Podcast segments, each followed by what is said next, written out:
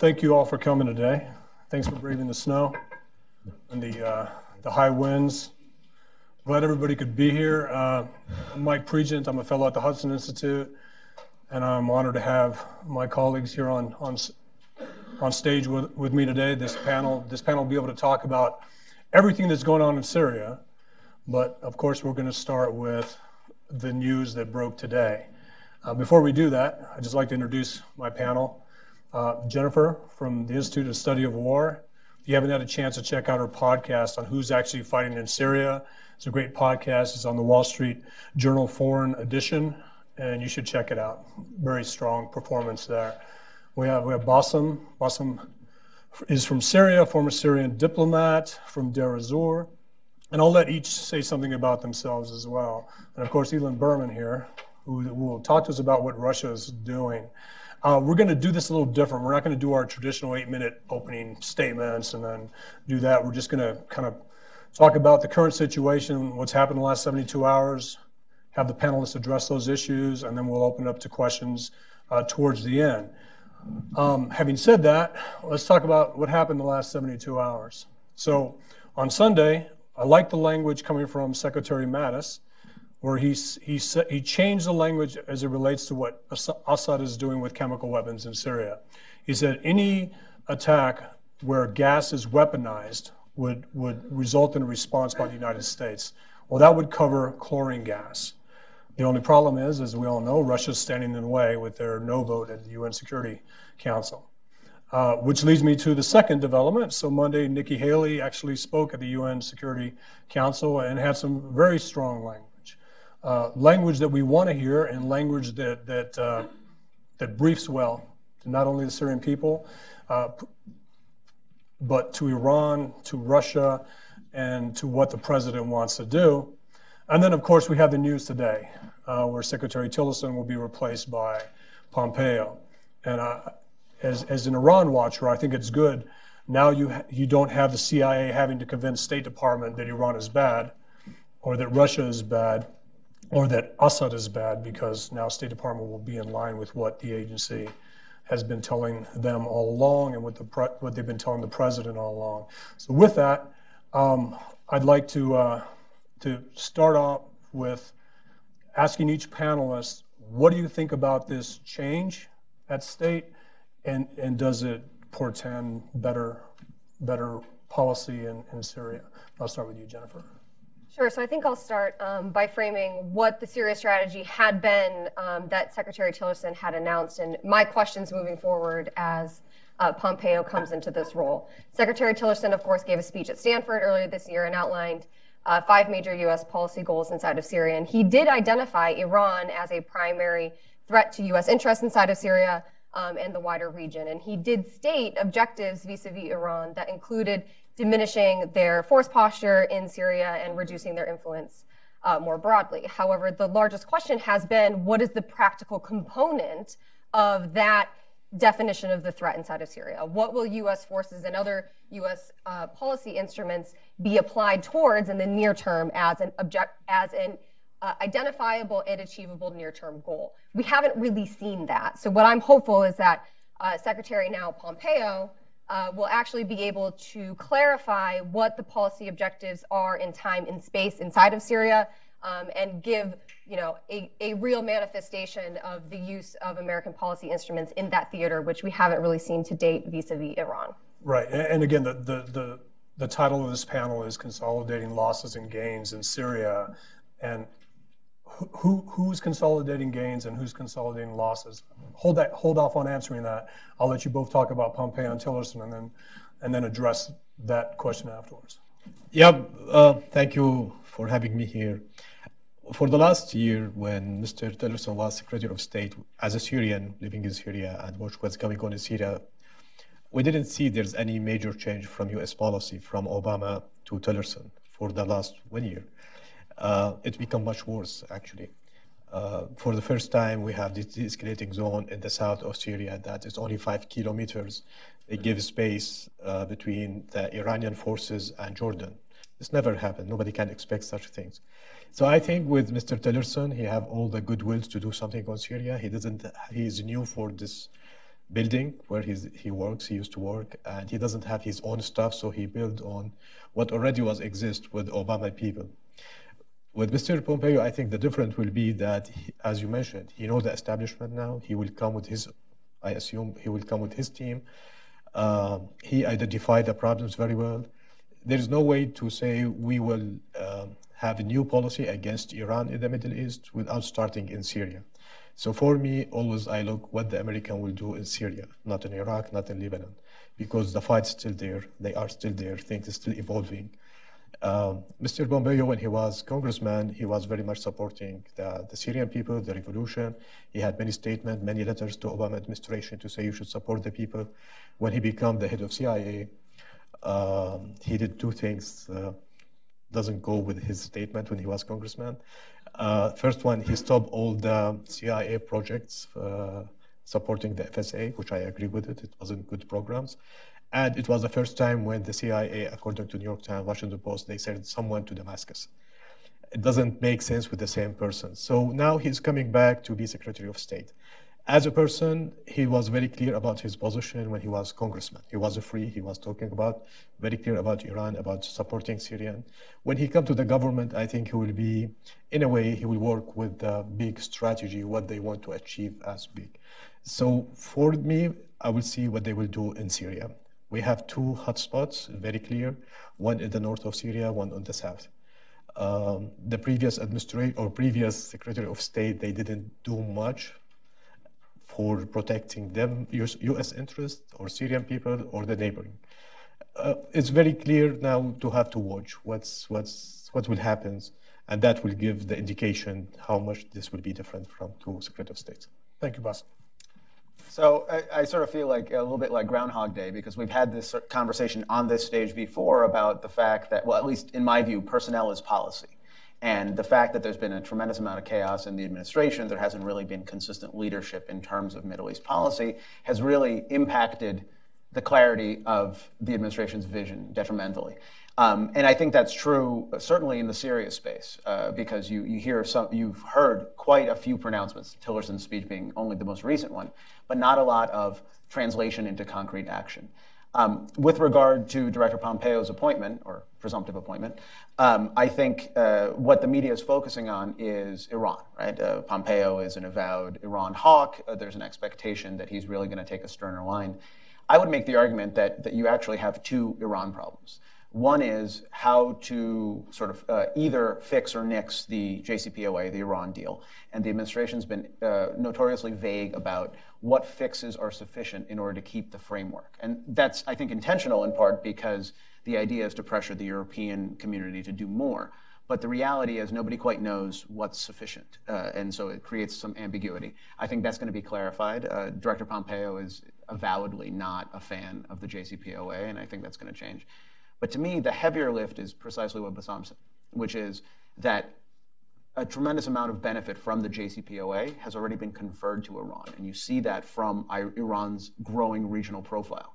And pushing back against that regional profile, putting Iran back in a box, for lack of a better description, is the more difficult part of the Iran strategy that the administration announced last fall, but they really haven't been implementing up until now. And I think personnel is policy, and I think you're going to see some movement in that. Whether that translates into a more coherent strategy with regard to Syria specifically, I'm not sure. I'm hopeful because my sense is that a lot of what the administration needs to do in order to put Iran back in that box begins and ends in the Iraqi Syrian theater. Right. What's interesting is uh, the more difficult something is, it usually means it's probably the most, probably the, the right thing to do. And because it's difficult, we, we shelve it. If it's difficult, that actually, to me, it means this is what we should do. And how do you stop that? So consolidating gains and losses. Who's consolidating consolidating gains and losses in your opinion? Sure. So the Assad regime and its external backers, Iran and Russia, are certainly in a phase of consolidation of their gains. They're actually making additional gains um, in addition to trying to shore up gains that they've achieved to date in places like Aleppo. Um, they're, of course, attempting to repeat their siege, uh, starvation, and then forced surrender of Aleppo in the eastern Ghouta suburb of Damascus, which is critical not only to securing Assad's power base in the Syrian capital, but also, of course, assisting Iran in its build out of uh, proxy networks across Syria and its um, consolidation of strategic positioning vis-a-vis Israel. Um, so the pro-regime coalition, more broadly, of course, consolidating gains inside of Syria. I think the Trump administration did have a intent to consolidate American gains in Syria to date. We, of course, saw the decision to retain U.S. forces in eastern Syria and actually to augment those forces with additional State Department personnel. That was a strategy in part to consolidate our gains against ISIS and hopefully then to pivot towards larger American objectives inside of Syria to include at least notional objectives vis-a-vis Iran um, and the Assad regime and other issues.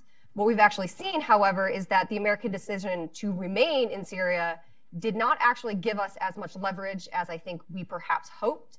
And it actually led to a new phase of American forces and American policy being directly challenged, both by the pro regime coalition in its escalation against the US in eastern Syria with the Russian uh, contractors, but also, of course, by Turkey, right. which is now actively at war uh, with our local partner, the, the, Syrian Kurdish YPG. But actually, Turkey is increasingly attriting the wider Syrian democratic forces into the fight in Afrin in northwestern Syria. So it's not just Turks versus Kurds anymore. The U.S. is actually losing the Arab components of the Syrian democratic forces that are critical to securing our gains against ISIS. So one of the biggest risks I'm worried that we're going to take in the next few weeks and the months thereafter is that ISIS actually does still retain forces in southeastern Syria and the ability to retake terrain. They've been retaking some local terrain from the regime. And I think there's a very real risk that we, the US, and our local partner will start to lose terrain as well. It, it seems as though Afrin is becoming a, a magnet for our SDF forces, not only the YPG, but like you mentioned, the Arab forces that are key to holding gains against ISIS in Raqqa and Deir ez-Zor. Can, can we bring up the map from ISW? Um, it's becoming a magnet issue. And anytime you have a hold force that feels more loyal to something west of the Euphrates than holding territory against ISIS east of the Euphrates, that's a problem. And that's, that, that's, that's something that we need to address. And uh, how do we do that? And I'll come back to you on, on after this, you know, what, what should the U.S. do to, to, to reinforce gains and, and increase gains? But uh, the, Af- the Afrin issue is, is, a big deal. We seem to have a policy east of the Euphrates and one that's different west of the Euphrates. Cool. Um, I had I had somebody from the from the NSC uh, push back against something I put out, saying, "Listen, the guys west of the Euphrates they made their bed with Russia and Iran, so they you know, you got, you have that message where where it says they kind of deserve what's happening to them. But when you're a, a special operator on the ground embedded with a YPG force east of the Euphrates, it's hard for you to make the case to your YPG partners that hey, those guys on the west side, they, they you know, we're not really working with them, so whatever happens to them, even though they're related to the YPG guy you're working with, it doesn't sell well. For anybody who's ever worked in this space where you've been an embedded advisor, or a, a case officer or a, a, special forces advisor on the ground, it's hard for you to have to translate U.S. foreign policy to the people you're working with when you hear three conflicting messages. One from Tillerson telling Erdogan, be precise when you target the YPG in Afrin. Doesn't sell well. Uh, Mattis saying that the YPG, as part of the ISDF, are a valuable partner in the war against ISIS. And then having the spokesperson for Operation Inherent Resolve saying that the YPG are instrumental in helping us target 150 ISIS fighters. The, when, when, a, when an embedded advisor has to translate policy from three different sources at the national level down to the ground level east of the Euphrates, it, it doesn't bode well. So I'll, I'll, I'll go and go to you there.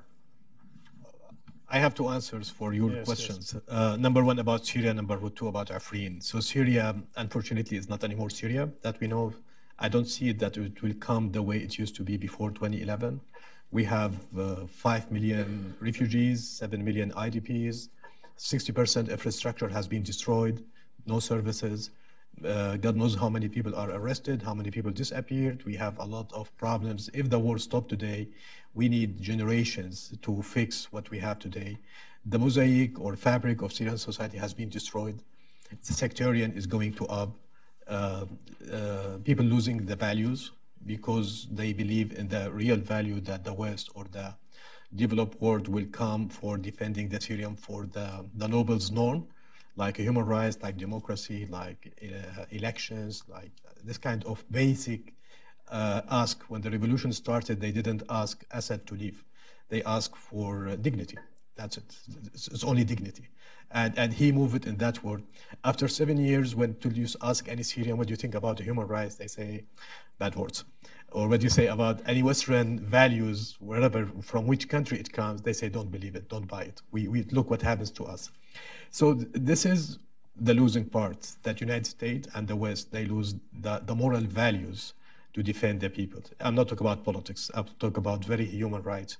When more than uh, half million people killed, and we watch, and we just make statement. I can make statement, and President Trump can make statement, but nothing changed.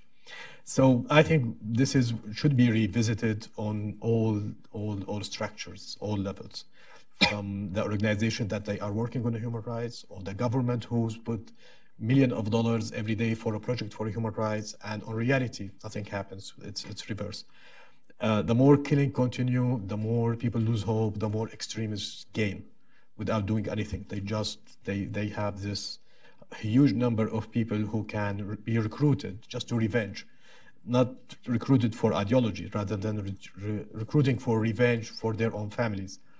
Uh, when we talk about Syrian uh, Turkish border, we have 200,000 people living IDPs on the Syrian part of the borders with literally no service, literally nothing. They're just sitting on the on the borders, doing nothing, waiting for Godot.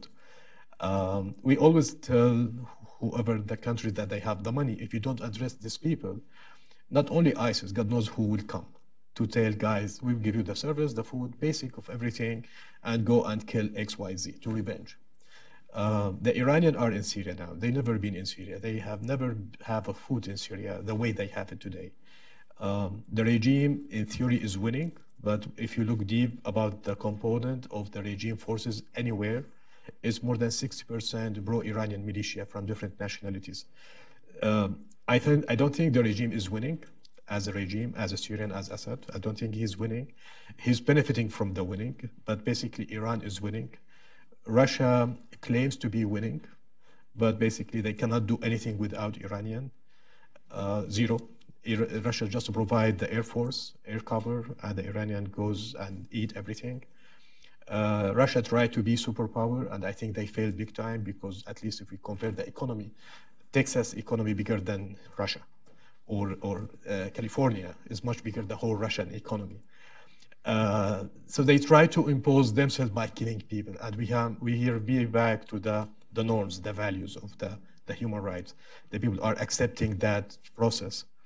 United States is the big loser, big time, uh, because they lost the values. They represent United States superpower not because of the money or the or the economy, it's because of the values. When people or the immigrants they came to United States, they say because it's freedom, we can say what we want to say.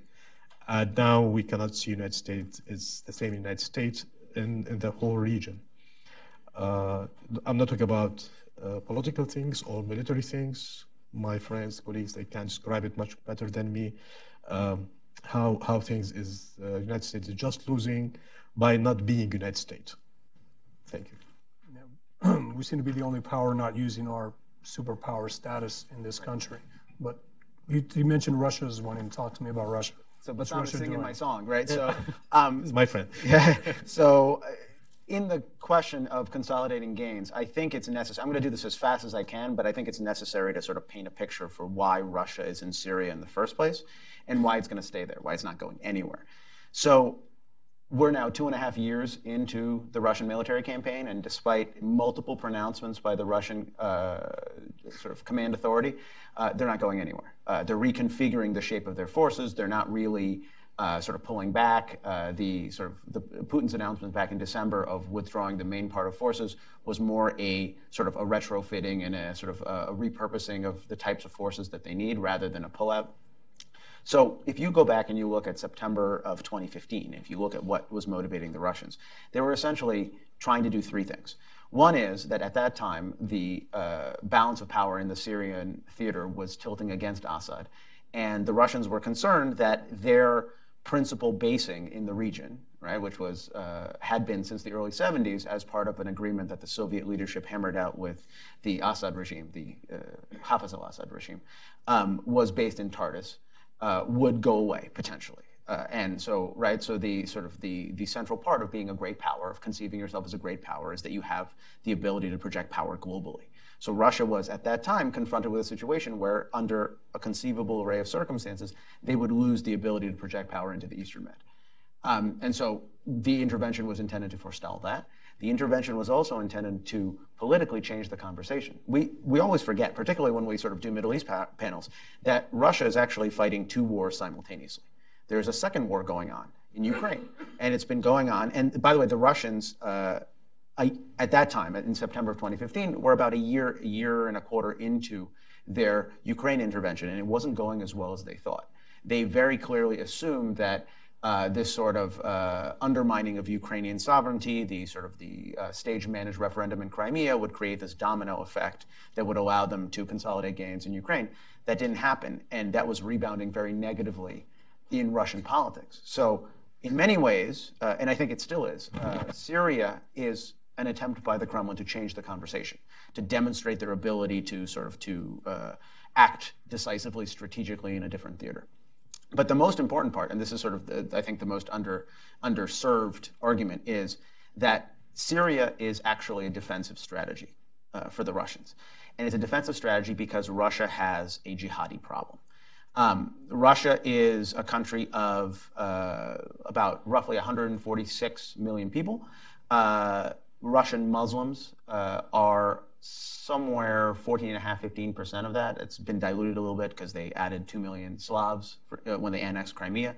Uh, but the trend line is that while the overall Russian population is declining, absolutely, Russian Muslims are actually expanding as a percentage of the population, right? They divorce less, uh, they, they, uh, they, abort less, they drink less, um, they reproduce more, right? The fertility rates are positive. But Putin has constructed over the last decade a this ultra-nationalist state in which there's really no room for Russia's Muslim minority. So Russia's Muslims have to belong somewhere, and so you're seeing this very clear radicalization trend among Russia's Muslims and mobilization, uh, uh, sort of leaving the the borders of the Russian Federation and migrating to the Middle East, to the point where Russia is now, or at least was before the collapse in late 2017, the single largest contributor as a nation state of foreign fighters to the caliphate. You make it sound like there's a strategy there. Is this is this something they're doing by themselves, or is they being pushed in this direction by? So I think it's both. Uh, part of it is organic. Uh, a lot of the, if you sort of look, have looked at sort of the reports coming out about sort of foreign fighter migration to the Middle East, a lot of it is self-organizing. but there are a lot of circumstantial reports from the Russian press that suggest that uh, they're not being impeded by the Russian security services. That you know the, the best uh, sort of the best strategy is to sort of to aid their exit, and then to go abroad and to kill them in the Syrian theater, so you don't have to worry about them coming home. So in this context, in this context, Russia's continued presence in the Syria space becomes really important as a function of domestic stability within the Russian Federation. And we've heard that from Western diplomats as well that whoever comes to Syria should, should die here and not necessarily go back. Uh, but you wanted to say something. Sure. I, I, definitely agree that there is part of the counterterrorism framing in the justification for Russia's first entry into Syria and then decision to stay. However, the one thing the Russians haven't actually concretely done is fight terrorists inside of Syria. Um, they have focused their military campaign on destroying the elements of the opposition that were willing to negotiate with Assad. They only supported counter ISIS operations in order to beat the U.S. to oil fields and to constrain U.S. influence um, and of course then to gain access to the revenue from those oil fields. Um, but the other thing I think that is important that, that you alluded to that I just want to uh, draw out here is that the Russians also haven't actually uh, defeated the main jihadist threat that they face to their bases, which is concentrated in Idlib province, right. um, which has not been a priority of the pro-regime military campaign until recently. Um, and when the Russians, the Iranians, um, and notional uh, Assad forces actually launched an offensive into Idlib, their objective was first to, to consolidate control of the highway connecting Hama up to, to Aleppo province, and they actually were halted. Um, in part by major Turkish support to armed groups there. So the Russians do actually still face a major jihadist threat to the Syrian coast, and so does Assad.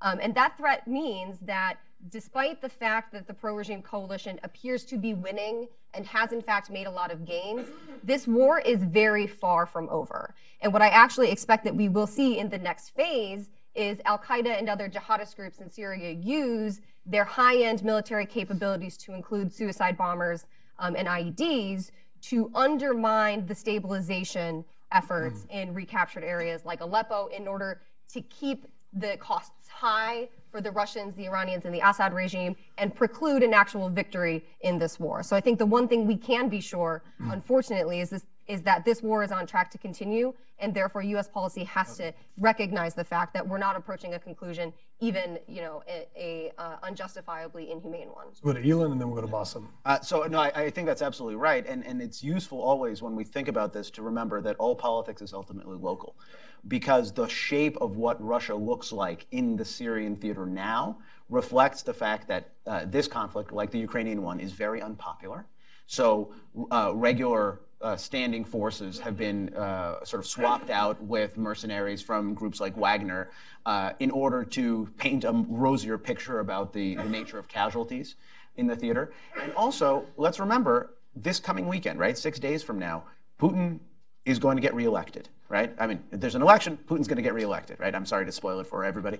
Um, but the reality is that in the run up to this election, the Russian government has been very, very circumspect about major military commitments that could really tilt uh, sort of popular opinion in Russia away, and which is why they are relying on this sort of hybrid warfare, hybrid warfare in Ukraine with the Little Green Men, and increasingly taking a backseat to Iranian ground operations uh, in places like Syria. Right? They're present, but they're not as committed as you would imagine they would be.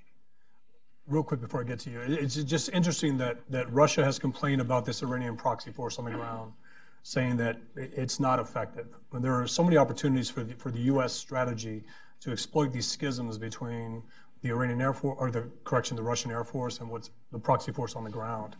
Uh, but what's also interesting is how constrained Russia has been. Uh, again, when Turkey started bombing YPG forces in Afrin that Russia and Iran were working with, Russia did nothing about it. Uh, when we bombed this this this these this gun for hire group. The, what are they called? Wagner. Wagner Group. The Russia did nothing about it. And, and again, if you look at when when Turkish forces moved in on Afrin, they were escorted by uh, the former Jabhat al-Nusra, now Fatah al-Sham, into these areas, uh, p- bypassing ISIS enclaves in order to go into Afrin to fight the YPG force. And Assad moved. Tell me if I got this right. Assad moved. Assad moved Iranian proxies in Iraqi Shia militias, Hezbollah forces into Afrin, and Russia did nothing as, as Turkey started bombing these entities and forced them out. This is how interesting this dynamic here. here. this is what I would want to say that yes. Russia and Syria has moved from superpower to broker power. No one in Syria can do anything by itself. Iran cannot do anything by itself. Assad, Russia, United States, France, you name it.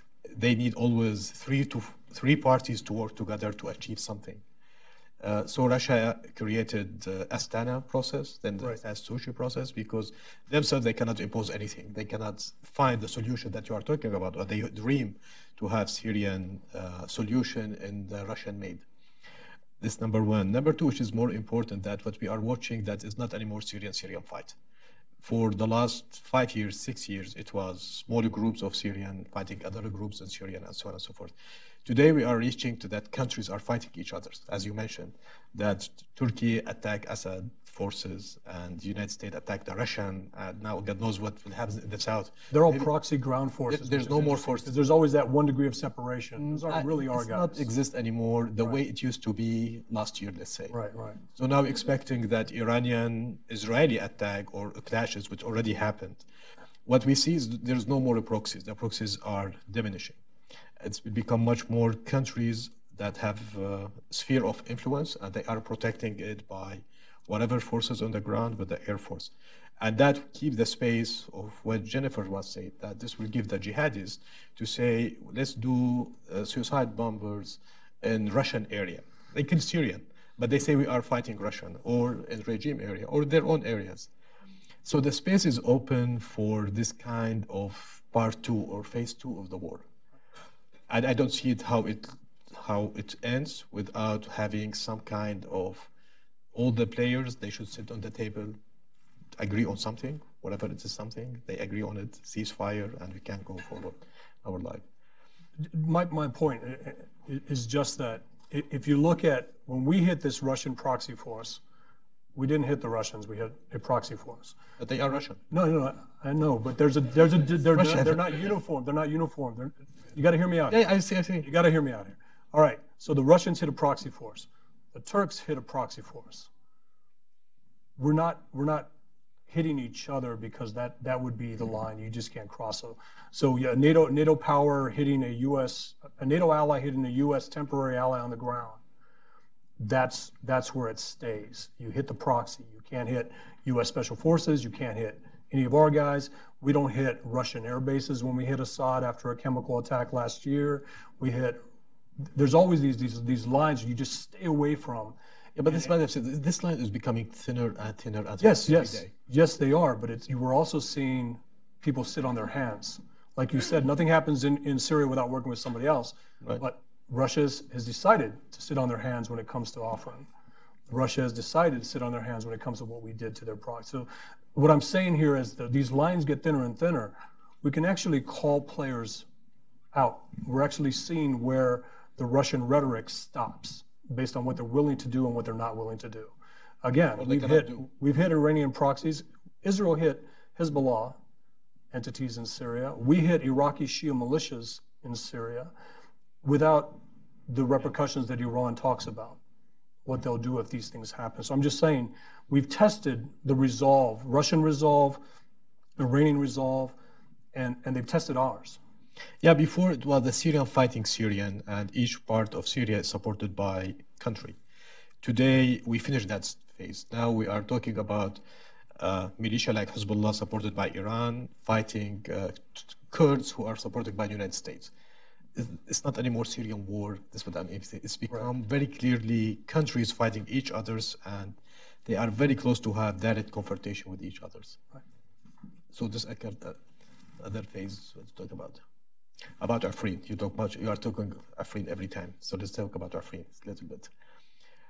Afrin was very interesting how the Syrian Arabs react to Afrin. From one hand, if you follow the the Syrian who have large followers on the Twitter or Facebook, so I assume that they are um, steering the public opinion because they have large followers. So they had two two different things about Afrin. Number one, they feel is Afrin is like Ghouta, people being killed, and no media. Uh, they have the sympathy with the Kurds. There's no no question about it, big time. At the same time, they are blaming the SDF, PKK, BYD, whatever you call them, that because of your arrogancy, because you reject the Arabs, because you want to have your own state within Syrian state, you hijacked the revolution, you you did ethnic cleanings in the Jazeera area, and so on and so forth. You deserve what you have. And here, if I want to go deep a little bit, I will blame the counter ISIS coalition to to give the Kurds the feeling that you can do anything you want. You you defeat ISIS, there's no doubt. You sacrifice, there's no doubt, and so on. But they give them the feeling you are you have the upper hand to do whatever you want to do, and that's where they stuck here. So um, lesson should be learned. Uh, the Kurds they have that uh, problem with the Iraqi Saddam Hussein. They have with Russian in Iran. They have the first state Kurdish state was in Iran 1945, and uh, I will always advise to our friends, the Kurdish friend, that the only people who can protect you, protect your project, protect your identity, is your neighbors, the Arabs, Syrian Arabs. It's not United States. No matter how long United States will stay, you are leaving. Turkey will stay. We as an Arab, we will stay. So the more we have good relation, the more you'll be safe and we'll be safe. Yeah, it's interesting that, that the Iraqi Kurds believe they had built up enough capital with the U.S. to be able to do the things you're talking about. We've helped you do this, we've helped you do that. Now it's now it's your turn to help us. And again, we promised that we would. But as we work with the YPG forces, again, there's seven seven different groups of Kurds, and, and a lot of times in this city, we just say Peshmerga, and we think we got everybody. And, and, and in Syria, these temporary alliances with the YPG, we have a policy east of the Euphrates and we have a hmm. policy west of the Euphrates. But when you have such a recent example of betrayal, and the Kurds will say this, the KDP Kurds specifically will say that the U.S. betrayed them with the, with the referendum and basically allowing uh, Iraqi security forces and the Hashd al-Shaabi to do things there. And as we work with the YPG, we, we should not be surprised that they're going to start leveraging their positions with other players, with Russia, with Iran, with the Assad regime, because the U.S., we're just, I don't know what our strategy is. I know we had a defeat ISIS strategy, we limited it to that. And, and I'll talk to you, I want to ask you about this, this, this force that we're building uh, near Al Tanf and, and what we're trying to do there, because it sounds like the right thing to finally do uh, and that is to build a Sunni Arab hold force that can actually hold territory once it's cleared of ISIS. And that's been our problem in Iraq and in Syria. We keep using effective fighting forces like the YPG, but they're the, they're the wrong clear and hold forces because if you're rejected by the majority Sunni Arab population in Deir ez-Zor and Raqqa, or what you're doing is viewed as political, then you're not the right force. You're especially not the right force if you're holding territory against ISIS and now you're moving to Afrin because of what's happening there. So I want to ask you about that in a little while, but I wanted to get to get to some of your other comments based on this discussion. Um, you know, what what are we doing right and what are we doing wrong? Is it too late? And uh, and what what do you think we we should do now? Uh, because again, the Syrian conflict with over 500,000 deaths has so desensitized the West that we don't even care about Eastern Ghouta being attacked. Yep. It's another letter of condemnation from the UN Security Council resolution. And because we, we raised the bar so high, we made sarin gas the threshold for U.S. military action. Uh, that's why Mattis's words are so important, you know, weaponized gas attacks or chemical gas attacks. I mean, where are we now? What can we do? And what are we at risk of losing if the policy doesn't change? And I just ask all three of you to respond. Who'd like to respond first? Sure. sure. um, so I, I, think it's a good question. Uh, like, a, like a good lawyer, I would sort of reframe the question. Sure. What are we doing? Not right, not wrong. What are we doing? Because from where, from my vantage point, there is a uh, sort of a distinct lack of a coherent end state that we're trying to pursue. Right? We're doing tactical things on the ground, we're supporting different groups, but we haven't really articulated a clear vision for Syria. Other parties have, though. Uh, the Iranians have, the Russians have. And so, you know, the old saw is that if you don't stand for something, you fall for anything, right? So, what we're seeing now is this incremental movement of the political dialogue in favor of the Russian and Iranian end state, in favor of an internationalized status for parts of Syria that would help uh, you know, with a, a sort of a, a, donor coalition that would help with reconstruction, uh, a, an open-ended Russian and Iranian military presence throughout the totality of the country that would allow them to pursue counterterrorism operations. These are things that, if you sort of think through over the long term, are pretty inimical to American strategic interests and to the interests of our allies. But because we haven't articulated a coherent end state, we haven't objected to these nearly as strenuously as we should. Would it be fair to say that Iran wants to stay, Russia wants to stay, and we want to get out? And, and I would, the, the only sort of addition I would say is Iran wants to stay, Russia wants to stay, and it needs Iran to acquiesce to its staying, and we want to get out as quickly as possible. I would offer a slightly different um, interpretation, which is that I do think I, I, want to give credit to the administration insofar as they have identified some very sound long term goals inside of Syria, which included diplomatic resolution of the war. Um, so I do think that there is, in part, a vision there. They want, you know, diminished Iranian influence, you know, et cetera. But what is lacking is a coherent strategy to actually achieve those long term outcomes. And as a result of that, absence of a coherent strategy, we're falling for things in the, in the near term and we're being manipulated. And I think one of the largest um, oversights we've actually made, one of the largest gaps in our strategy is a recognition that a negotiated settlement of the war requires Syrians at the table, as Bassem stated, but it requires the existence of an opposition delegation to negotiations with Assad that is actually willing to negotiate and willing to make concessions. Assad, the Russians, and the Iranians are killing anybody willing to come to the table as fast as they possibly can. The U.S. has no strategy actually to preserve and to protect the groups that are willing to negotiate. The next place where these groups are going to die is in Deraa in southern Syria, where the Trump administration has agreed to a de escalation zone agreement with the Russians that the Russians, the regime, and the Iranians are already violating, and we seem to be just ignoring that.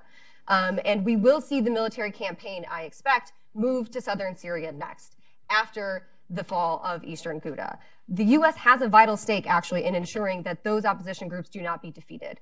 Because if they are, what will happen is that the Syrian revolution, which called for democracy and negotiations with Assad, will be replaced by the jihad, which is Al Qaeda's goal. Al Qaeda and other groups like ISIS and other jihadist groups inside of Syria want the moderate opposition groups willing to negotiate to be slaughtered actually on the battlefield. They will support them tactically because the counter Assad fight is important. But what we will watch inside of Syria is actually the death of any hope of a negotiated settlement of this war, unless the United States and our allies begin actually to take measures to preserve these groups and thereby preserve American leverage at the negotiating table as well. So I will continue where she started, American leverage. Um, from my experience with the, the, the American officials who were dealing in Syria for the last two, three years, the major thing they always say, um, I have always to convince them that the United States is superpower. And they, they refuse to admit that the United States is superpower. And we always try to tell them, you are the superpower. There's, there's, there's, no, there's no one equal to you. Um, their talking points, we have no leverage in Syria. We are losing. We have to work with Russia. We have to trust Russia. So they give all the cards in their dealing with the, any international negotiation without starting anything. And they, I remember many Syrian delegation, they came to DC and they told them, why are you coming here? Go to Moscow. Uh, and it's official, it's official meetings. Um, it's not like off the records. Oh, what you are doing here? Go to Moscow. And when they go to Moscow, they why are coming here? Go to Assad. Um, I think I don't think United United States needs to think about their strategy. I think they need to think about themselves, uh, what they want. This is the starting point. Are they are they superpower or not? Does this part of the world have interest for United States national interest or not? And based on that, they have to communicate with the with the, with the board what they want. Is uh, Iran threat for the United States? How threat is it? 50%, 90%? They have to act accordingly. They cannot make statements here and do different policy there. It's, it's, it's fire back on the United States itself. Uh, the Syrian, again, when they went to the street, they went for dignity. They didn't want for the war. Nobody asked the war. Nobody was expecting the war. Actually, the, the Egyptian friends, they bluffing us. When they went to Tahrir, they have music, and we thought it would be the same thing. We go a couple of weeks to the main square with some music, and and Assad will goes. And we always blame them that where you guys, you left us. you throw us under the bus and you left. Uh, so I think there should be their own revision about themselves as an American administration. So we, we see Trump when he came with his big voice about Iran. We know uh, the weakest point or strongest point in Syria is Iran. It depends how you look into it. Uh, Russia doesn't need Iran to stay. United States doesn't need Iran to be, to stay, or both of them. They don't agree that Iran should take bigger than its shape. So that was something positive in looking how the administration will act. In reality, as I mentioned, the last year, it's everything was worse than during Obama's time. And the Daraa de-escalating zone, the Jordanian and the Israeli, they asked the American that we need the de-escalating zone to be something like 40 kilometers and the American give five. They agree with the Russian to ask five. And we ask them, why you ask five? They say, we trust the Russian. Uh, why you trust the Russian? They say they cannot do anything without us. And uh, the argument was, what if you're wrong? You say, okay, you lost Syria. That's okay, good. I mean, that's that kind of argument we had uh, with senior level of the administration. I don't think United States, you have the most talented people in the world. You have the highest, best think tanks, people, education. No one can compete United States. It's about literally figure out what you want. Uh, if they don't figure out, I think we just get lost. To your point, you, you, were kind of asking the U.S. to look forward, look forward to what the next area of focus is going to be for Iran and Assad. And, and, as, as, and, and you mentioned Daraa, but we're not even addressing what's behind us, what's happened in Afrin, what's happened in East Ghouta. So what should the U.S. top three priorities be in order to, to do something now at the tactical, operational, and strategic level to do what Bassem says, act as a superpower, stop, stop allowing Russia and Iran to dictate what we can and can't do, and, and, and in that same context, uh, having Turkey stop telling us what to do in Syria also. So what would your top three recommendations be? And I'll ask each panelist. Sure. So the first uh, that I would recommend is that we start preparing now, actually, to block that offensive into Daraa province, into southern Syria. We know that it takes time in advance, actually, to put into place the kinds of policies and then implement those kind of policies. So I, I do think we need to start now. Um, we also should be considering options in southern Syria to clear out the ISIS pocket that is on the Golan Heights and, and to at least constrain the freedom of operation and combat power that Al Qaeda linked groups have in southern Syria. So that's one. I think a second priority should actually be a change in our plan to stabilize areas we have recaptured from ISIS in northeastern Syria.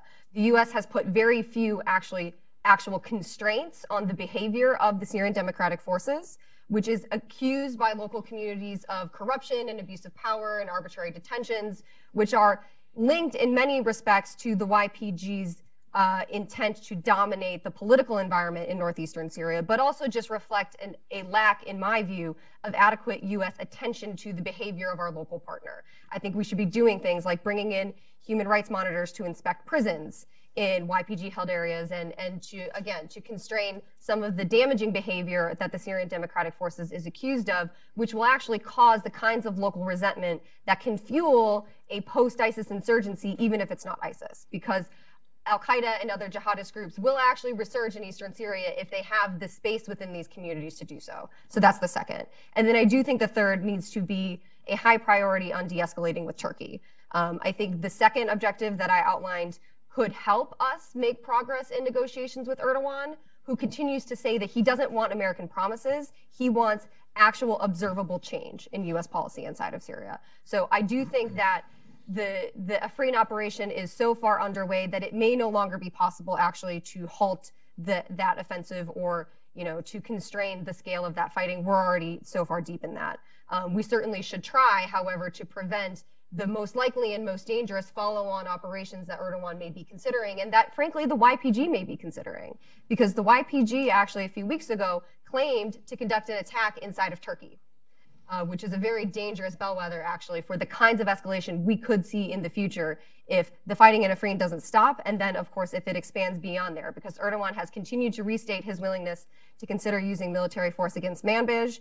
Um, right. And he even, to get to Bassem's point about the thinning lines between escalation patterns, Erdogan has also been saying things like, well, if American troops are still wearing YPG patches, right. perhaps we will in fact consider them as terrorists and we would be willing to use force. So right. I, I, definitely think that that's a concern. And he's also talked about going to, to the Iraqi border. Right. And I'd ask you a fourth recommendation because we didn't, you didn't talk about IRGC Quds Force militias or any of the Iranian militias that are operating also in the south that are posing a threat in the South. So can you can you talk about them for a second? Sure. I, I do, as I mentioned earlier, think the U.S. needs a practical strategy against Iran. But I would submit that in the near term, what we what the United States actually does need to do is consolidate our gains, acquire some leverage, and set conditions so that we can confront Iran without exposing U.S. troops, but U.S. interests in Syria to undue risk. We're simply not postured for a confrontation with Iranian proxies right now. We're too vulnerable. Mm. I think we need to actually shore up our position apply some constraints on Iran, and then consider what the follow-on operations should be. We're outnumbered 10 to 1 in Iraq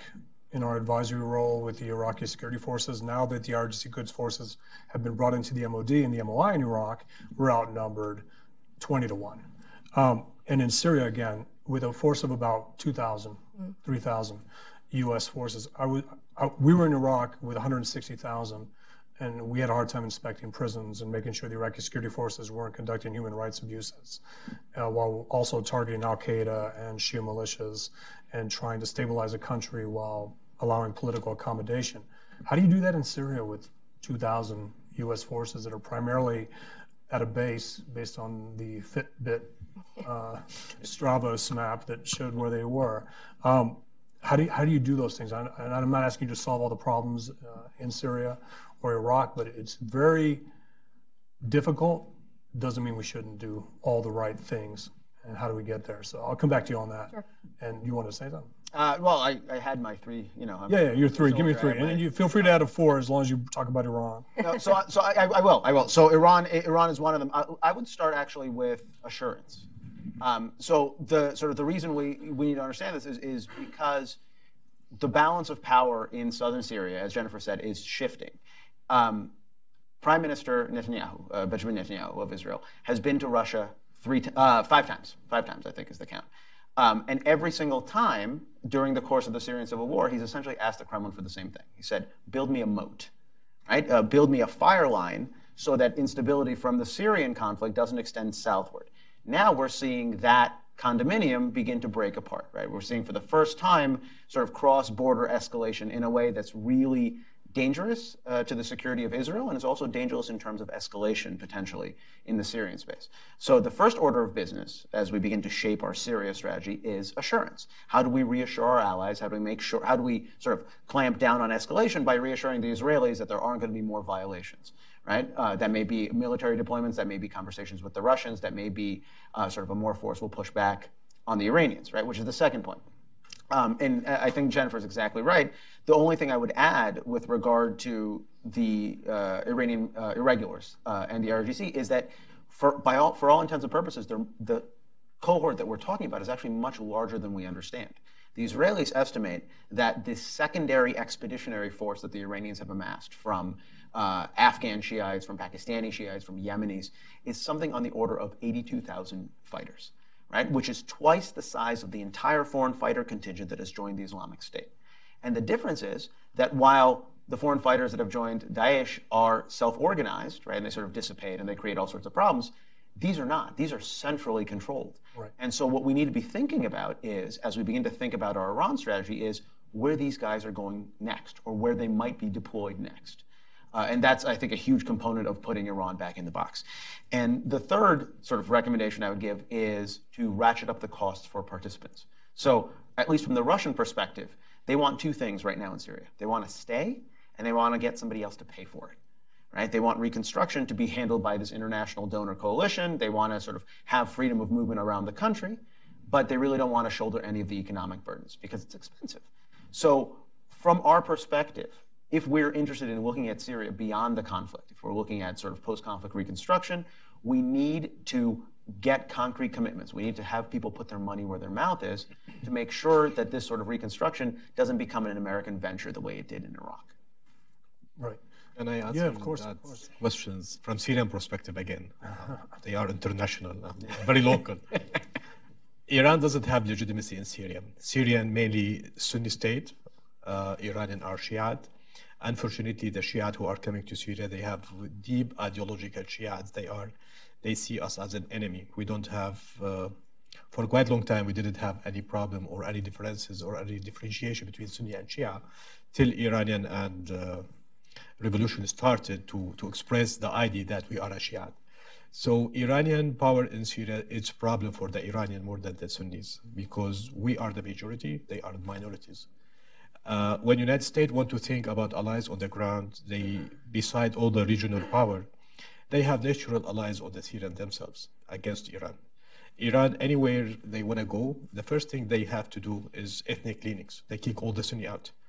They cannot live with them because they know that they will fight back. So when we talk about the south, we talk about the Jazeera, we talk about Euphrates areas, you talk about any area that Iranian is there. The first thing we should look about where are the Sunnis? Where are they? And we find most of the Sunnis are either IDPs or refugees, wars. So I will come to the recommendation.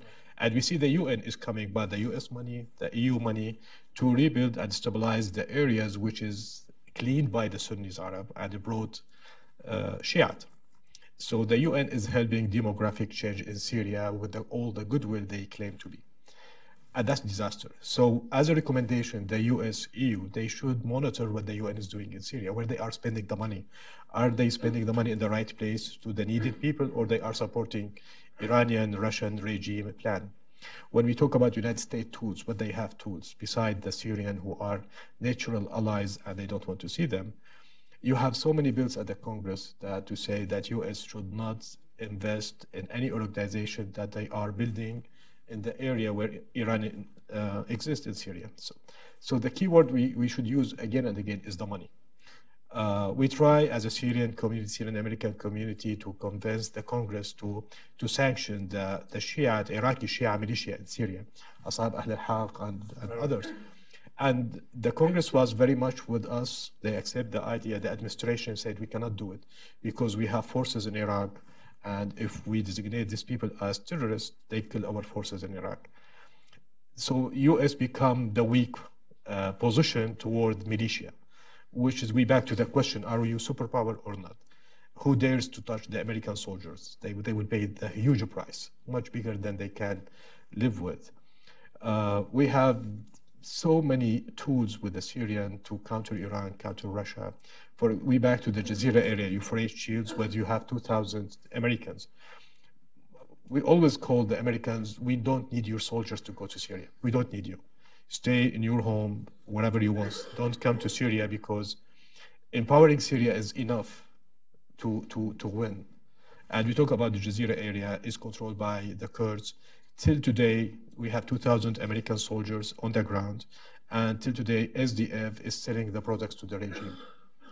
The products, daily products, the gas, the oil, agricultural products, they give it from the area under US control back to the regime area and they get the money. And the US, they are thinking at the treasury where, which bank the regime is using to, so we have to sanction. Uh, they follow $1 million and they close eye, their eyes for $100 million so many small tools doesn't need to change the whole big policy or big strategy. You just look deep what's going on around you and you can make big change.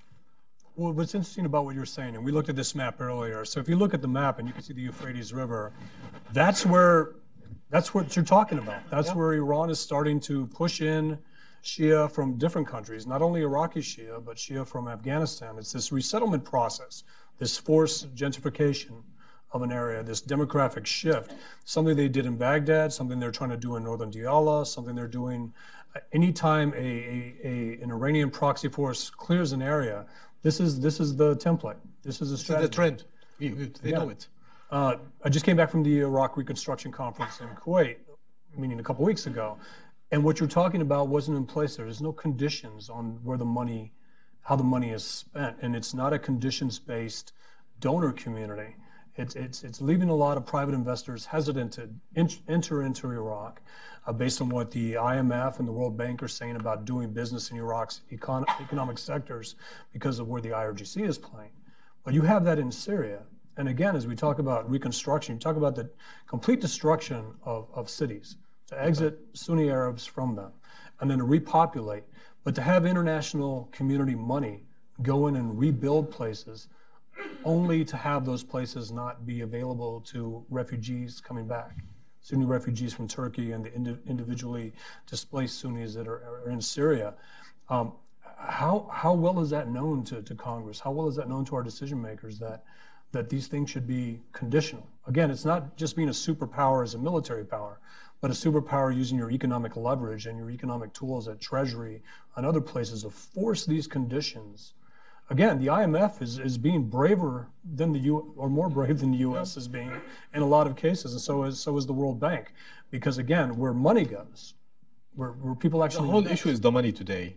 Um, I fully agree with you that in Deir Zor, the areas, there is the southern of the river is still under control of Assad slash the, the Iranian forces, pro-Iranian militia. The northern part is the Kurdish area, Syrian or Kurdish area. So today we are seeing uh, a lot of Shiite, Iraqi, and Afghani. They are coming to take the houses of the Arabs who left. Uh, uh, they get the money from Iran. The house is there.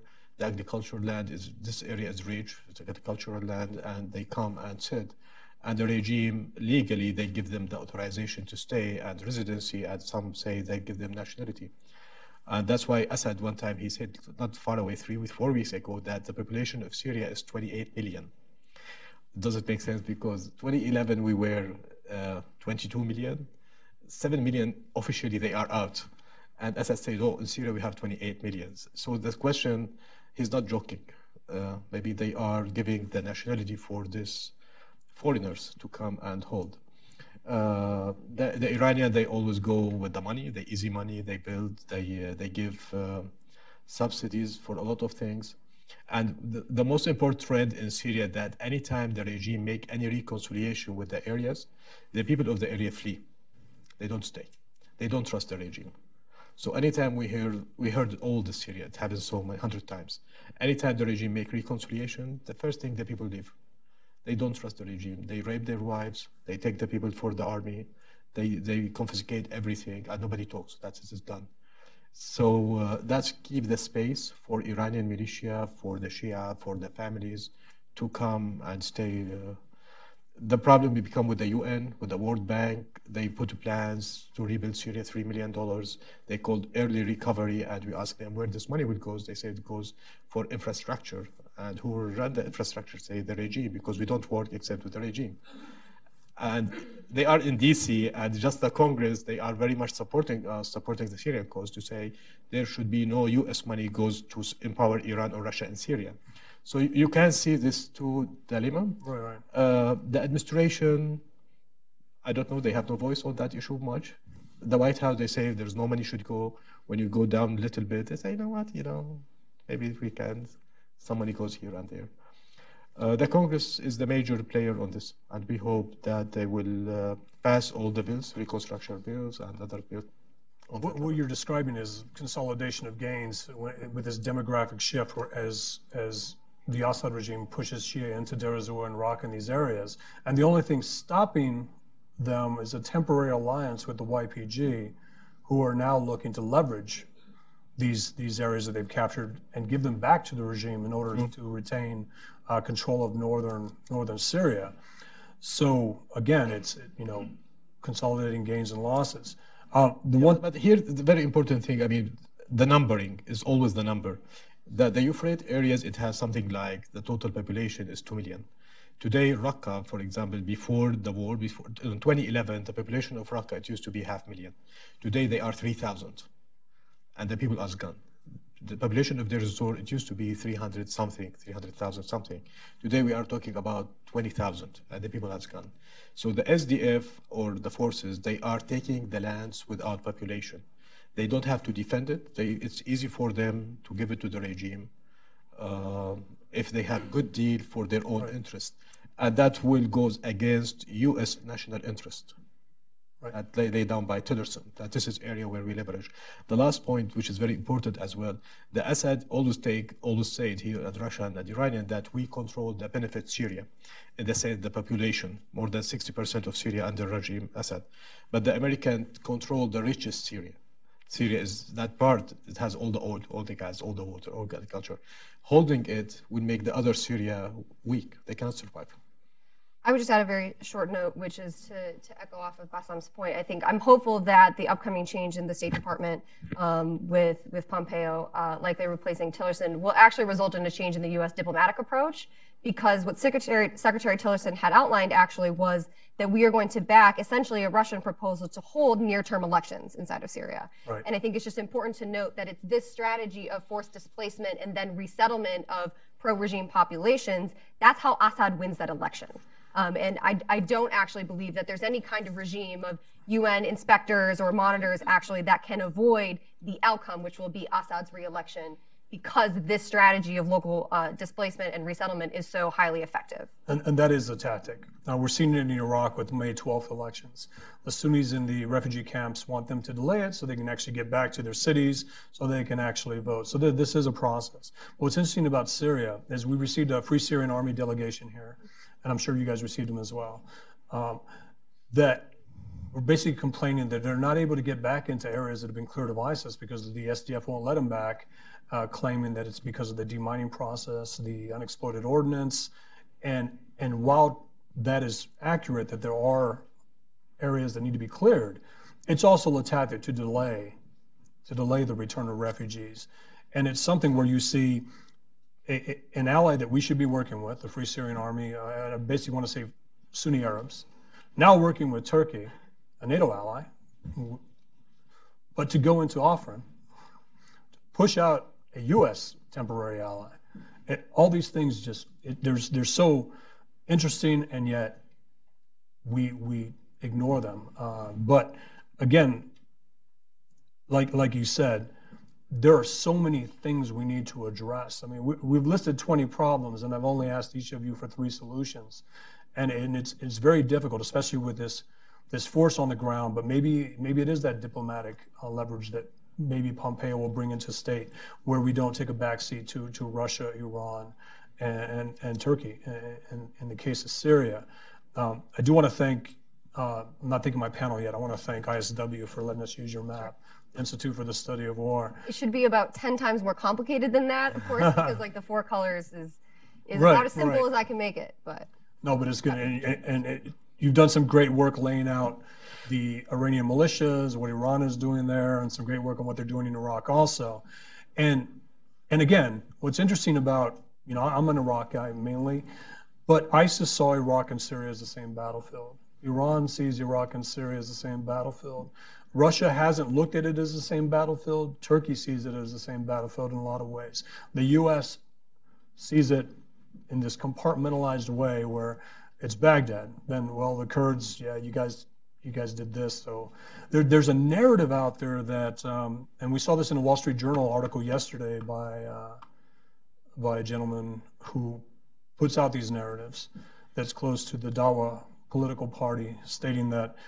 Well, the, the Sunnis and the Kurds deserve what happened to them. And again, it's, it's about reconstruction money going to the Sunni areas of Iraq, and we're going to see the same argument in Syria.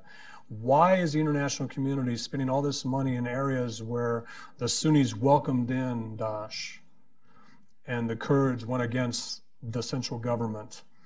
And why are we not spending that money to honor the sacrifice and the martyrs of the, the majority Shia population in Iraq or the minority Shia Alawite population in, in Syria? So the narratives are already out there. So not only are you looking at what we can do militarily, what we need to do diplomatically, but how we have to counter these narratives in real time. And I would argue that Assad, Putin, or let's just say Damascus, Moscow, and Tehran, are, they're all smiling mm-hmm. right now. Time. And uh, how do we get that smile to go away real quick? Start with you. Sure, I think yeah. So I, I I would agree with that framing. I do I do agree strongly with Bassem that the U.S. is acting like we have less ability to affect things in Syria than we actually do. Um, part of that is because we have decided we want to do it on the cheap because we don't want to expend a lot of resources in this theater. In part because if Central Command is going to do one thing this year, that thing is Afghanistan, and of course we're concerned about um, the potential for war with North Korea and the requirements therein for an acceptable military posture um, to achieve that deterrence. So I understand the constraints that the U.S. does face in choosing our strategy inside of Syria and Iraq. But I think one of the things that has been most dangerous is this U.S. tendency to simultaneously define really big goals like negotiated end to the war um, without actually resourcing those goals, but then to do one thing at a time. And I think one one of the reasons why the Russians and the Iranians and Assad are running circles around us is because we focused only on an anti-ISIS strategy, as you mentioned earlier, and we didn't prepare for what comes after ISIS. We didn't prepare militarily, economically, diplomatically. We didn't. So we arrived at the end of anti-ISIS operations, and we found that everybody else, including the Turks, were already ready for the wars after ISIS. Right, right, the and day we are still playing catch up, and you still see the narrative out of the Defense Department saying we call on all sides in Syria to remain focused on the anti-ISIS fight. And I mean, at this point in the war, that's just laughable. Right. So, so Bassem, you have Pompeo, H.R. McMaster, and Mattis right in front of you. What would you say? No, I, I will say that United States they want a cheap involvement in Syria, and they already they spent 25 billion dollars on Syria, made it between military and humanitarian. And we always tell them if you give this money to Assad and his loyalists, from day one we don't have the war. They will be happy with this money, and everybody will be happy. To go forward, uh, even though Russia, Iran, Damascus are smiling, but really worried from the United States they always worried from the United States. They don't know what the United States can do because they know the United States can flip the table at any time.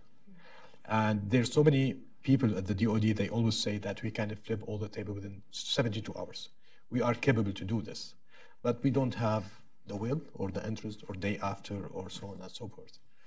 Um, again, I, I, any suggestion would be very much hypothetical suggestion that I will I will not go to it. Rather than I will just ask the new administration, are you do you have the will or not? If you don't have the will, don't make statements.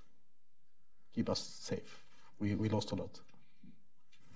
So, so we often say, you know, لازم نشوف المشك- المشكلة من عيونكم. You know, Look at the problem through your eyes. And uh, you don't have anything to tell them? You got three guys right in front of you. H.R. McMaster, Pompeo. I, I, I tell you, I tell you, but I mean, we have a lot of bad stories, so I don't want to have too much high expectation. When Arab Minister of Foreign Affairs, I will not mention his name, he used to say in the summer two, two years ago that we will take Assad by force and we will go send our forces by force, by force, by force. And the Assad respond every day to send his forces to kill the people, challenging. The, so one is making have tough statement that we will go by force to, to take you out. And Assad was literally sending his forces every day to, to say, come and kill me, I'm killing the your people tell the people on the ground, they tell that minister, please stop doing, stop statements, because we are paying the price. Right. So today we have a new administration or a new group of people who are handling the Syria. Uh, the focus is Iran, number one, and Iran is still weak in Syria, and we can flip the tables with very minimum tools. Just trust the Syrian, empower them, use what you have in Euphrates areas, use what you have from vetted Syrian army still exists, few numbers here and there. Uh, believe in yourself as superpower, empower your neighbors. Uh, they are loser. They are winner because United States is out, but they are loser just one thing real quick. So you mentioned you mentioned uh, the place. Uh, what was the name of that city? Rukban. That Rukhan. Rukban. Rukban. Yes, I wrote it down back there. I thought I had it here. All right. Rukban is a, is a great example based on we talked about what we should be doing. Of course, we're doing it late. We mentioned the the Sunni Arab force that was being built at Al Tanf that is now moving closer to Deir ez-Zor to, to be the right hold force. A Sunni Arab force familiar with the area. And you mentioned the 200,000 Sunni Arabs that are at the IDP camp right, right, right there, and how they are the next crop that will go into this training uh, scenario. Now, th- this is different from the training that General Nagata did. No, no, no, it's completely different. It has nothing to do with this. In a good way. Because when General Nagata was, was told to train this force, he was said, they can only fight ISIS. They can't fight anybody right. else. They can only fight ISIS. This force is much different. This is the right force, the whole territory uh, that will actually uh, secure the areas that we've cleared of ISIS? Look, when the, the war against ISIS in Deir ez-Zor started, the coalition started to, to, to push back, or when they were preparing to push back ISIS from Deir ez-Zor. So all these forces, they are uh, U.S. vetted, U.S. sponsored, and even the base was U.S. So they trust them that they put them in their own base. They approached the Americans to say, guys, this is our land. We can help you to liberate it. We, we can take care of it, and so on and so forth. They offer everything. Um, the guy in charge of counter ISIS answered them that out of 1,500, we will take only 100, and they should sign a letter or paper. Only fight ISIS. Only don't fight SDF. Only yeah. fight ISIS. And when after liberation, you should don't have any political ambitions. That means you don't control that areas. And the Syrians say, "What is? I mean, this is a joke," and they refuse to join. Right. Today, with the with this development that SDF are is withdrawing from the areas and they say to the regime, come and take it. So the, the U.S. Uh, hopefully they are in the process to revisit that offer again to get these people who are the, the locals to bring them back to their own areas to fill the gaps and the vacuum that SDF has uh, lifted. And there's a Rukban camp with something like 200,000 people. Very few people, very few media talks about that Rukban. Again, 200,000, they are in the desert, literally in the desert. I, I can show you the pictures. There's nothing, not even tent. Um, from, from the locals area, and I think the American now, they are revisiting the idea that why don't we use them to fill that gap? Um, if they used them long time ago, I don't think ISIS can survive. It's what we did in Iraq with the surge. We, we picked five Sunni tribal leaders. They built a force of 100,000 within 90 days. Then they were vetted by Americans through biometrics and other things.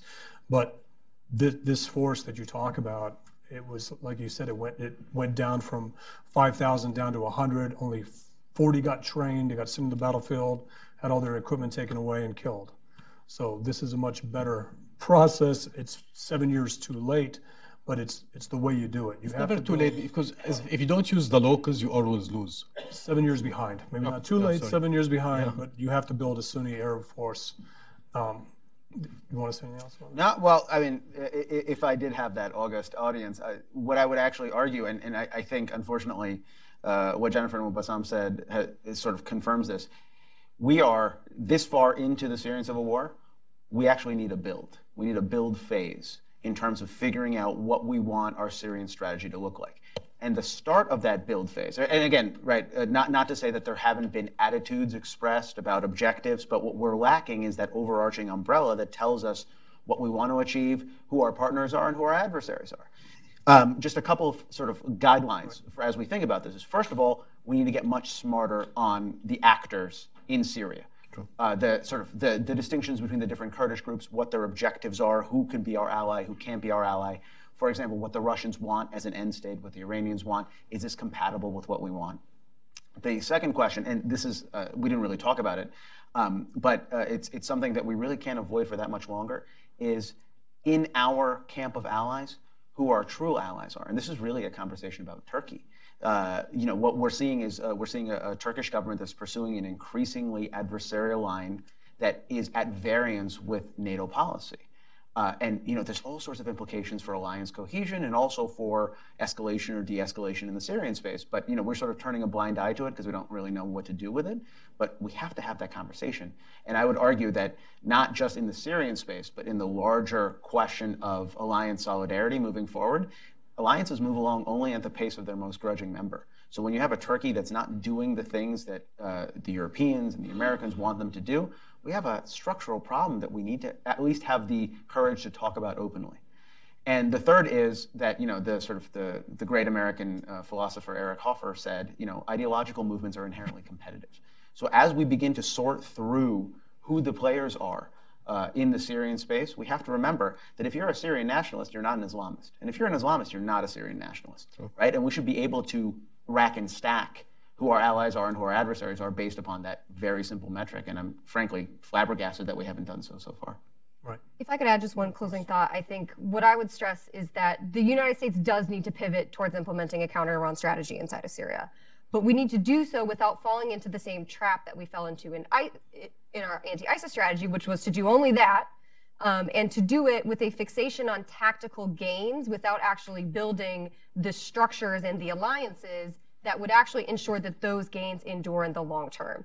And it is my view, actually, that countering Iran and countering jihadist groups are in many ways the same thing. same thing. We need to build the kinds of local structures that have legitimacy, that are willing to negotiate, that are acceptable American partners, which are inherently forces for good against the kinds of Iranian encroachment and jihadist encroachment that the United States currently faces. So we continue to to refuse to do the one thing actually that solves multiple problems simultaneously. These Sunni Arab nationalists on both sides of the border. Bassem, I want to give you the last uh, the last couple minutes to. Thank you. I think this goes 10 minutes if somebody will ask. Is that? It's, no, no, I got that part. You go, you, got two part. minutes, and then I'll, I'll get that part. I, I, still believe that the Syrian people and the Syrian or the Arab in the Middle East, they are really allies for the United States uh, from Morocco to Syria, even to Iran. And if United States, when they decide to open the borders for the people to come to here without a visa, you see all the people will come here, regardless of what you hear or what they hear about United States. So United States is, is the place where the people look into it. Uh, look, in, with the Syrian refugees, they went to Europe. Nobody goes to Iran or to Russia. We don't need visa to Iran, by the way. The people can fly without visa. Uh, and the ticket is $100 they prefer to go take the risk on the sea and go to Europe. That indicates how much this ugly system, they cannot add value to the society or to our daily life, Russian or the Iranian. And people look about United States, about the West, as the alternative or the dream or the ideal things. And it's quite clear that you failed them big time. Still, I don't believe that it's too late. It's all this time is there, all those people looking to that state to act. Uh, the first thing I think United States should act is just to stop the killing, simply stop the killing. And they are capable to stop the killing, daily killings, before we go to second step or third or fourth. Stop the killing by itself will show the world the United States is capable. And it's back to the norms and the values that people look into, into United States. Uh, Russia, Iran, they are failing, no matter what they will do in Syria. They cannot stay in Syria. They cannot stay in Lebanon. They are rejected. They are being there by force. Whereas United States, we are asking you to come and you don't want to come. I mean, this is the this is the things that we always should think about it. As you say, the allies. you have natural allies and you are just kicking them out. And the other people, they came by force to say, we are your allies, the Russian or the Iranian or Hezbollah or the other militias. Literally, they have no values. Either if they have one small value, people will follow. They will like what they have. Nothing. Thank you. Thank you. So, so we started about five minutes late, so we're going to go to 135 and we'll take questions now. I'd ask you to identify yourselves, stand up, wait for the mic to get to you, and, and limit this to a question instead of a, a statement, if you if you would, because I'll I'll rush you on that. If you're starting to make a statement, I'm going to ask you to ask the question. Yes, sir. Hi, I'm Alex Sanchez. I'm a defense analyst here in DC. Next week, the Crown Prince of Saudi Arabia is coming to is coming here. He's probably going to meet with people in Capitol Hill and President Trump as well. Do you think that Syria is going to come up?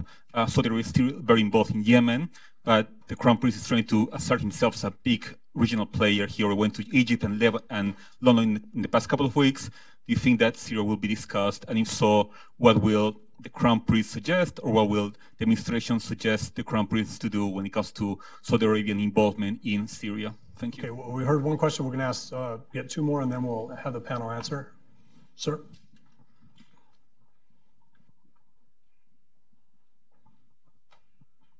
The two biggest disruptive forces uh, in the area are Iran and Turkey. Uh, recently, as you said, the uh, UN had a resolution to order a ceasefire. Ambassador Haley yesterday said if the UN can't enforce it, the U.S. will. Is there a way? And, well, and Turkey said since they're fighting terrorists, they don't come under their resolution. The UN said yes, you do.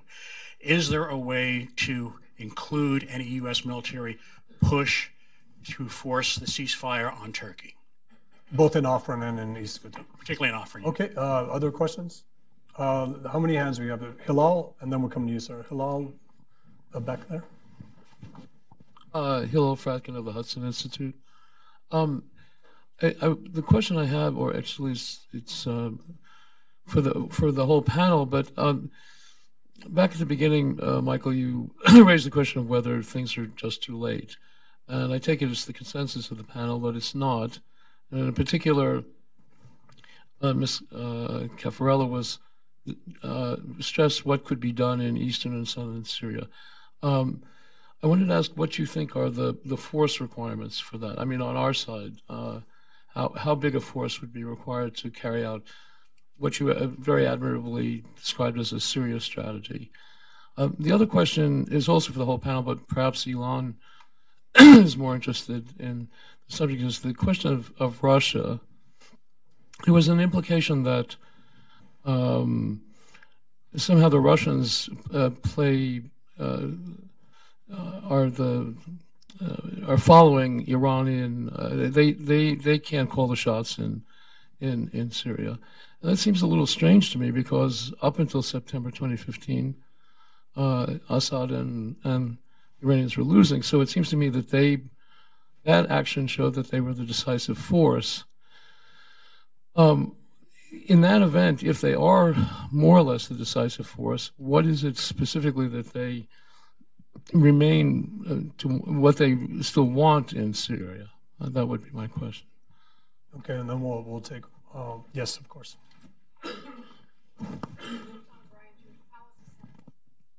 Shoshana Bryen, Jewish Policy Center. Ilan, you mentioned that the United States should be reassuring Israel, perhaps to keep the Israelis from taking military action in Syria on their own.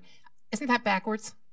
Aren't, aren't the Israelis much more likely to determine their own interests and actually follow their own interests? The United States clearly has not been following ours, and I think it's backwards. All right, so let's let's try to answer those four. Um, let's let's let's hold off on, on on the on the Saudi Arabian question for a second, and you, you go. go. I got, I got. All right. So so the answer, uh, sort of on on uh, the Israeli question is, look, I, I think the the National Command Authority in the United States has a vested interest in preventing escalation uh, in southern Syria and on Israel's northern border. What form it takes to do that, uh, what assurance is significant enough that will stay Israel's hand? Obviously, Israel has the ability to determine its own interests, and it has. Um, but whether that requires more robust missile defenses, whether that requires a deployment of U.S. troops to Israel's north, uh, whether it requires something, right? Some formula Uh, but that's a conversation. That's a dog that's not barking. That's really not a conversation that's happening in earnest yet. And the longer we delay having that conversation, the more there is a possibility, because the traditional balance of power in the south of Syria is beginning to break down, that there will be escalation that's uncontrolled. Right? That was sort of my only point. Um, the other question is, to Hillel's point about Russia. Look, I, I think I don't want you to come away with the impression that Russia doesn't have salience. But the reality is, right, from the structure of Russian forces in Syria, Iran controls the ground. And that becomes really important because Russia wants to stay in Syria indefinitely militarily, but Russia also wants to use Syria as a springboard to project power into the Eastern Med. If they don't control the ground in that space, they have to remain on Tehran's good side in order to be allowed to do that. Um, and Syria marries up, right? This sort of this idea that they want to stay and they want others to pay for it. This marries up with what Russia's trying to do in the rest of the region, right? Because we tend to look at Syria in isolation. This is the sum total of Russian Middle East policy. It's not true. Russia is making big plays, uh, both economically and strategically, in places like Egypt, uh, in North Africa, uh, and Syria is part of that because if Russia's, if the foot, if the, you know, if the leg is swept in Syria, if the Russians aren't allowed to stay in Syria, the rest of this stuff begins to crumble. So my sense is the Russians are very receptive to partnership with the Iranians over the long term in order to preserve that because that's the building block on which they're building everything else. Sure. On um, U.S. troop requirements, um, I haven't done a formal troop to task, task analysis for what the kind of operation in southern Syria would look like, so I'm not prepared to offer you a number today. I can do that. You can do it. Um, but um, would love, yeah, would love to know what it is. I, but I think part of what um, my view is that the U.S. currently has, you know, thousands of special operators and other enablers deployed in eastern Syria. Most of that force is tied up in the counter ISIS fight, but also in trying to deter, for example, a Turkish attack on Manbij, where you know we have U.S. special operators deployed in part to block, you know, and, and as sort of a human shield to raise the stakes for the Turks so that they don't attack. If the U.S. can actually broker a deal with Turkey in northern Syria, it's very difficult. But if we were able to do that, it actually would become possible for the U.S. to shift the weight of our effort towards southern Syria and wider objectives. So I do think that in the near term, de-escalating the situation with Turkey above a tactical level, right? Not just deterring the, the tactical fight, but actually de-escalating this issue and brokering some kind of deal with the YPG and the Turks could actually help the U.S. shift those forces into southern Syria to enable the Free Syrian Army affiliated forces that are still there and do still have combat power to use if the United States decided to support them with the adequate resources and adequate enablers. Um, in terms of Turkey and the UN ceasefire, I mean, I think Turkey's position is relatively straightforward on this. They're not on the Security Council, so they don't view themselves as bound by that resolution, despite the fact that it, you know, is a UN proclamation. So I think the U.S. should not expect the Turks actually to respond to the UN um, the UN decision when really nobody is responding to the UN decision anyway. So I think Erdogan is in good standing with the international uh, norm in effect, even though it, it, technically violates the deal. So real quick on the back of the envelope map, what it would take, back of the envelope math. So it's 10 U.S. advisors for a 500-man group, and then 100 Americans to support them, whether it be a quick reaction force or something like that. So ideally, you're looking at 130 Americans for every 500 men in a proxy force. You could still get away with 130 Americans for 1,500 proxy forces. But that means that 100-man force, that company, supports all three of those those uh, proxy battalions, and that was the construct for the surge. Uh, when I was an embedded advisor, that was our we could count on an American company to come help us whenever we needed it in our 500-man uh, Peshmerga force in Mosul. So that's the standard math. And of course, the complement, of course, is rotary wing aircraft, uh, you know, attack aircraft, close air support, and also the intelligence and, and, logistic capabilities that any American force has when they do these things. But that's that's the construct. 130, 110 Americans, ideally for a 500-man proxy force. And, and, next questions. We had two more questions. You gonna want to tackle any of those? We tackled Israel. We tackled Turkey. Uh, again, no one's listening to the UN Security Council recommendations on ceasefires. If anything, they just add one letter of condemnation to the stack of 500 and just move on with that. I don't know how we do it unless we have the construct on the ground. But um, uh, let's see, did we answer those three? We had one question. I think I think uh, that question is completely separate from this? Uh, Unless Yeah, although I, I. I would just add that I, you know, I would like to see the U.S. discuss uh, with the Saudi delegation the situation in southern Syria, where I do think that there is, in part, a Saudi interest with respect to constraining Iran, right? Because the continued build out of Iranian proxy forces in southern Syria is not in Saudi's interest either. Um, so I do think that there is common, you know, unity of interest in the near term um, as at least a start towards reorienting U.S. strategy in Syria more broadly. Right. Yeah, when, we, when, when you talk about U.S. strategy, sorry to interrupt, most of the donors or the people or the countries that have interest in Syria, they always say we need United States to lead and we follow. So they cannot put something, or they put a lot of ideas on the table, but the United States was still they didn't have the political will to act accordingly, uh, and everybody back, back up. So I think if the Saudis come here with some ideas about whatever, and the United States doesn't have the will to go forward, that's it. This will become an idea if the United States have an ideas uh, that practical for the Saudis, I think the Saudis 100% will endorse it and work on it. For example, they were talking that building Raqqa and Jazeera will be very much Saudi efforts. And the Saudis say we are ready, but we need some conditions that the regime at least will not attack the city we are building. And uh, I think they didn't get enough assurance that this will happen, so they are just waiting. Using Iraq as a test case of what happens without conditions being put on the money to reconstruct. All right, sir? I note that Russia has one more motive. It's to uh, it's Russia's Guernica. They get to test uh, all their new weapon systems, and that's pretty important. Um, Alawi comprise about 15% of Syria's population. There will be no peace in Syria unless the 15% minority dictatorship is broken.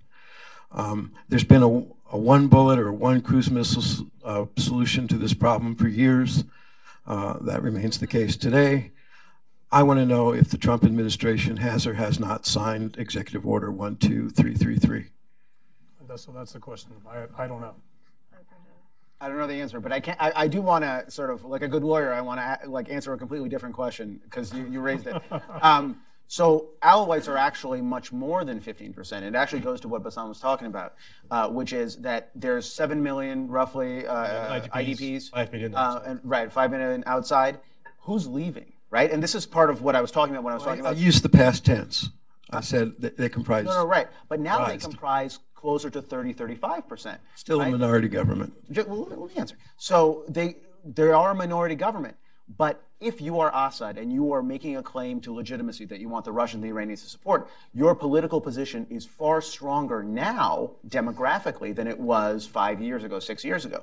And if the United States does not understand how the demographics are being changed, both indirectly and also directly through the import of uh, Shiite irregulars, then you're inclined to fall for what the Russians tell you when they come and they tell you that, well, Assad is stronger, he's sort of, we, have to have him, we can't change anything, right? That's sort of what I was talking about when I was talking about the fact that, like, we have to be asking the right question. In order to get the right answers, we have to ask the right questions. Right, right.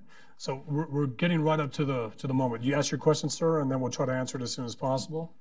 Thank you. Uh, Be Rob, Har- respectful of people's time. of course. Rob Harrison from the National War College. Just looking at the delineation of colours on that map, to what extent uh, is a political federated solution part of uh, a realistic end state for, uh, for the country?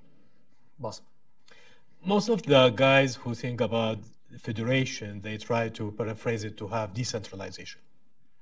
Uh, federations, if you start by Syria, you will never end in the Middle East. You go to Lebanon, to go to Turkey, to go to Iraq, go to Iran. So even many people, they talk about federation or confederation.